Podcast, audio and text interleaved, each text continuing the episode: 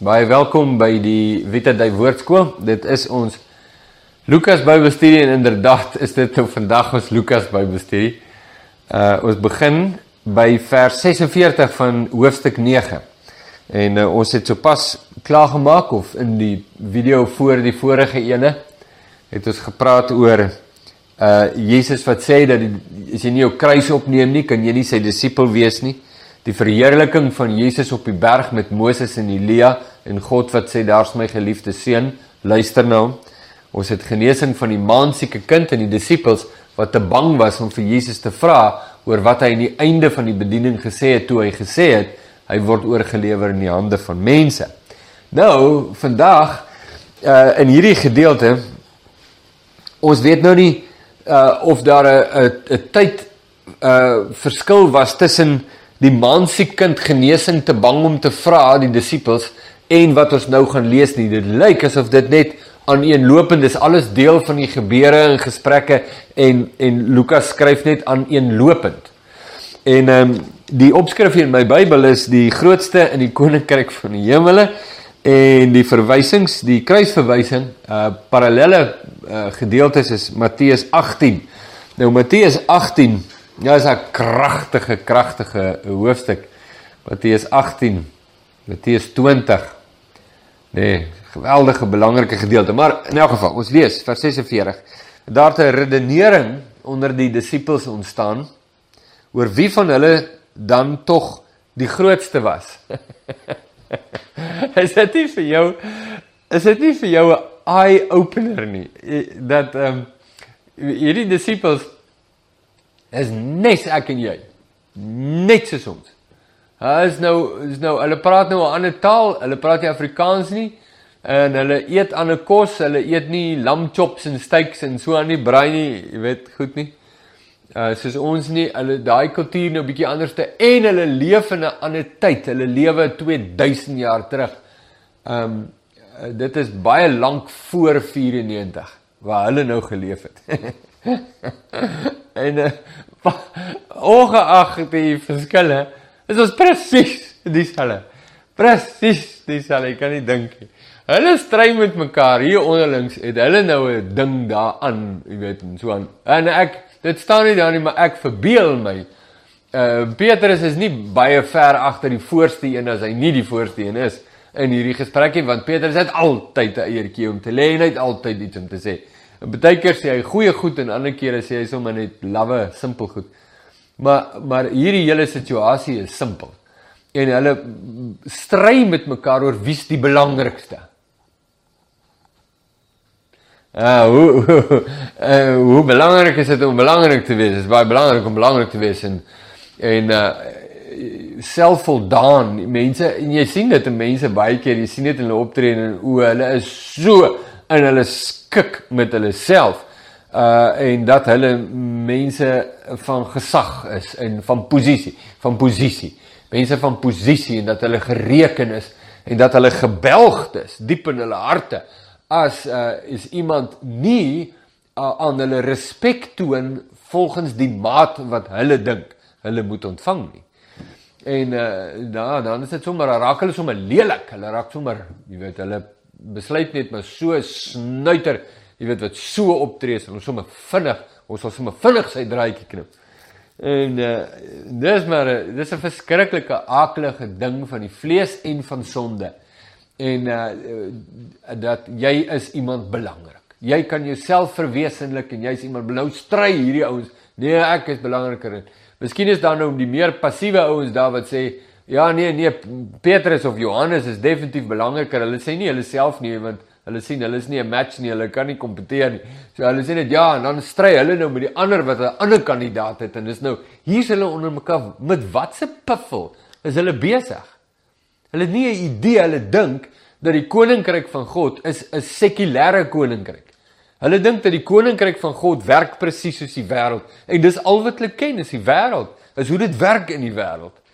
En uh, nou stry hulle met mekaar want hulle Nou sê die volgende vers en toe Jesus die redenering van hulle hart opmerk. Uh neem my 'n kindjie en laat die by hom staan. En sê vir hulle elkeen wat hierdie kindjie ontvang in my naam, ontvang my. En elkeen wat my ontvang, ontvang hom wat my gestuur het, want wie die kleinste onder julle almal is, hy sal groot wees. En Jesus hoor dalk wat hulle redeneer of nie of dalk ek nee ek ek eintlik aanvaar ek hy was nie binne hoor afstand nie. Want ek kan beswaarlik dink dat die disippels nou voor Jesus nou so 'n stryery in die gang sal hê. Jy doen dit mos nie voor die voor die senior man nie. Jy weet jy is hier nie kom by sien die gange is waar die storie aangaan, maar nie nie in die raadsaal waar die waar die direkteur is nie. Doen nie dit daar nie, want dit is net nie goeie smaak nie.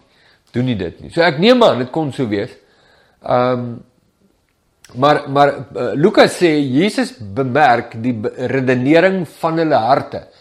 So kom ons sê, want dit staan nou nie daar nie, maar kom ons sê hy was nie binne oorafstand nie. Kon nie hoor nie, want dis vir my half die dis vir my half die natuurlike toneel hoe dit sou wees. Uh nie voor Jesus praat hulle nie, maar Jesus merk in hulle harte, want Jesus het insig in hulle harte. So hy weet presies wat gaan in hulle harte aan. En hy trek 'n kind nader want daar's baie kinders en mense daar om hulle die hele tyd trek 'n kind nader en sê vir hulle luister. sien julle hierdie kind?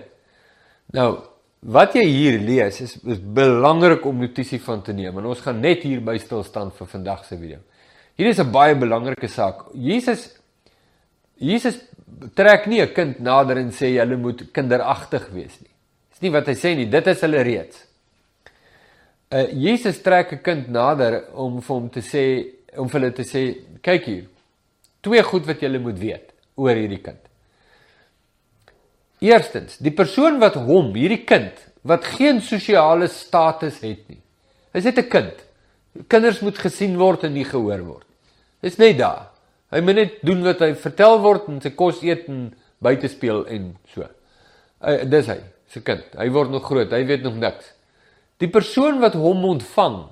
Nou, ek wil dit net lees in my naam ontvang my. Jesus sê in die eerste plek vir hulle. Ehm um, dis nou my woorde. Hy sê Sisa. Sisa. Jy dink dat bediening en die koninkryk gaan oor jou. Jy dink dit gaan oor jou eer, jou posisie, jou status. Dis hoekom julle beklei onder mekaar oor wie's nou bo wie. Sê dit gaan nie oor julle nie. Dit gaan oor my vat hierdie kind. Ag julle die kind, uh, sy opinies nie, hy's 'n kind. Hy moet speel daar buite. Sê maar, lê kom ek vertel julle wie hom ontvang in my naam ontvang my en wie my ontvang ontvang hom wat my gestuur het. Dit gaan nie oor die status van die persoon nie. Dit gaan oor die persoon wat hy teen verteenwoordig, naamlik Jesus Christus. Hierdie disipel van Jesus, hoe eenvoudig hy ook al is, kan nie lees of skryf nie, het nie goeie sê nou maar tafelmaniere nie en is nie gewoond aan die fyn dingetjies van die lewe nie en is arm en het niks nie en is nie vreeslik versorg nie want hy het niks nie en jy kyk na hom en jy ag hom nie jy maak die grootste fout van jou lewe want wie jy nie ag nie is nie hom nie maar die een wat hy gestuur het wat hom gestuur het het ek so stel is Christus wie daai persoon ontvang ontvang Christus. Gaan nie oor jou nie. Nou ek het nou in in bediening nou in bediening. Ek kan julle twee goed waarborg sonder om nou dit in te kleer. Gaan jou twee goed sê. Uh ek het in my eie hart en lewe belewe oor jare die absolute kompetisie in my eie hart vir posisie of status of erkenning. Al is dit nie so kras soos posisie nie. Dit was nie eintlik posisies waarna ek nou vreeslik kon strewe in my 30 jaar in die bediening nie, maar erkenning en en uh en en daai tipe goedjies, hulle is so almal familie van mekaar. En die ongelooflike uh kompetisie wat daar onder bedienaars in die bediening is. Nie net in hulle nie in my eie hart, maar nie net in my eie hart nie, ook by hulle. En ek sien dit en dit is 'n geweldige ding oor wie meer mense en wie se kerk is die grootste en wie's die belangrikste en wie het altyd die antwoord vir wat ook al en jy weet wie gebruik die Here die meeste en wie het meer geestelike autoriteit en wie's meer populêr en wie se preke is beste beter en uh al sulke nonsens, absolute nonsens. En en die jaloesie wat mense binne in bediening het om mekaar te ondermyn en so in hulle self te bevorder en hulle eie belange te bevorder en so aan en ons steeds te dink dat hulle is besig met die koninkryk van God. Presies wat hier gebeur onder die disippels. En Jesus sny reguit na die hart van die saak toe deur vir hulle te sê dit het niks te doen met jou nie doom nie. Dit het niks te doen met jou pastoor en jy wat so graag apostel wil wees en 'n profeet en 'n een of ander hoëgeplaaste. Dit het niks met jou te doen nie. Jy wat graag so vir almal wil weet wil te kenne gee hoe vreeslik intelligent en slim jy is sodat hulle na jou moet kyk en jou jy weet jou akkolades kan besing. Sisa. Dit het niks met jou te doen nie. Jy is nie besig met die werk van God nie en jy word ook definitief in daai opsig nie geïnspireer deur die gees van God nie. Vat hierdie kind. Vat hierdie kind, sê Jesus. Wie hom ontvang in my naam ontvang my. En wie my ontvang, ontvang hom wat my gestuur het. Gaan nie oor jou nie. Pas op wie jy afskryf. En pas op wie jy 'n streep deurtrek. En pas op wie jy sommer so met jou neus skuins met jou neus afkyk en uh, rangeer die kant toe en dink ag sies tog ja, jy's nie belangrik nie. Pas op, pas op. Pas op wie jy dink belangrik is. Pas op dat jy nie in daardie aksie vind dat jy eintlik besig is om Jesus te weerstaan nie. Dis punt nommer 1. Dis 'n vreeslike belangrike ding om te hoor want want dit is so algemeen. Dis die een ding. Die die uh die ander ding wat hy sê is um wie die kleinste onder julle almal is, hy sal groot wees. Dis die tweede ding. Dis 'n baie interessante uitspraak omdat Jesus demonstreer hier hoe heeltemal anderste is die koninkryk van God gemeet aan die koninkryk van die wêreld. Die die koninkryk van die wêreld is 'n wêreld van geweld en prominensie en mag en krag en status en posisie. Nou vat ons die model wat ons ken waarmee ons groot geword het en ons wil die koninkryk van God bedryf op dieselfde waardes. En ons verstaan nie, jy daar is nie 'n manier hoe jy 'n 'n stuk koperdraad kan soldeer aan 'n hout nie. Die twee is glad nie aan aanpasbaar by mekaar nie. Pas glad, glad nie by mekaar. Noord en suid is nog te naby, oos en wes is nog te naby. Dis totaal en al verskillend. Chalk and cheese. En um, en Jesus sê vir hulle reguit, hy sê hierdie hierdie waar julle so waar julle so 'n uh, canvas, ek weet nou nie wat se Afrikaans is vir posisie en met mekaar stry en kyk wie's belangriker en, en so aan. Julle julle verstaan nie dat julle mis nie net God nie. Julle mis nie net die kultuur van die koninkryk nie, maar julle mis ook julle plek in die koninkryk. Nou, dis 'n belangrike ding. Jesus sê die kleinste onder julle sal die grootste wees. En deur deur julleself so groot op te blaas, mis julle julle plek in die koninkryk. En bevind julle julle dalk wanneer julle voor die regter staan dat julle wat dink julle so belangrik en so invloedryk en so eh, jy weet moet uh, fantasties kom dalk agter jy's die kleinste in die koninkryk van God. Die kleinste. En en daar's iets daar want ons koppe werk nie so nie. Ons hoor hierdie woord en sê ja, ja, o ja, ja, sjoe, dis interessant. Jo, dis belangrik en gaan net aan op ons ou model. Dis dis net dis net in die meeste gevalle hoe dit is. En dis hier waar ek en jy nodig het om te verstaan dat ons sê ons is in God se koninkryk deur Christus Jesus. Maar jy moet net verstaan, die plek waarin jy is is totally foreign van die plek waar jy vandaan kom. Totally. En dat dit nie gaan hier oor wie word erken nie, dat dit nie gaan hier oor wie's die belangrikste, wie se rang is die hoogste nie. Dit gaan oor hier wees aan God gehoorsaam deur mekaar te dien. en die diensknegte wees. En die parallelle gedeelte Matteus sê presies net dit. As julle wil groot wees, moet julle diensknegte van mekaar word. Um, kom kom ek sê miskien net dit. Nou voel ek nou ek het nou half my hart gespoel ook wat die onderwerp betref. Die die kerk het mos nou oor jare, eeue het dit vervorm. En uh en die idee van kerk is gekaap en dit het 'n organisasie geword, 'n bedryf. En die bedryf uh maak toepassing of of aanspraak eerder maak aanspraak op al die koninkryks uitsprake van God terwyl hy sy eie ding doen op sy eie manier.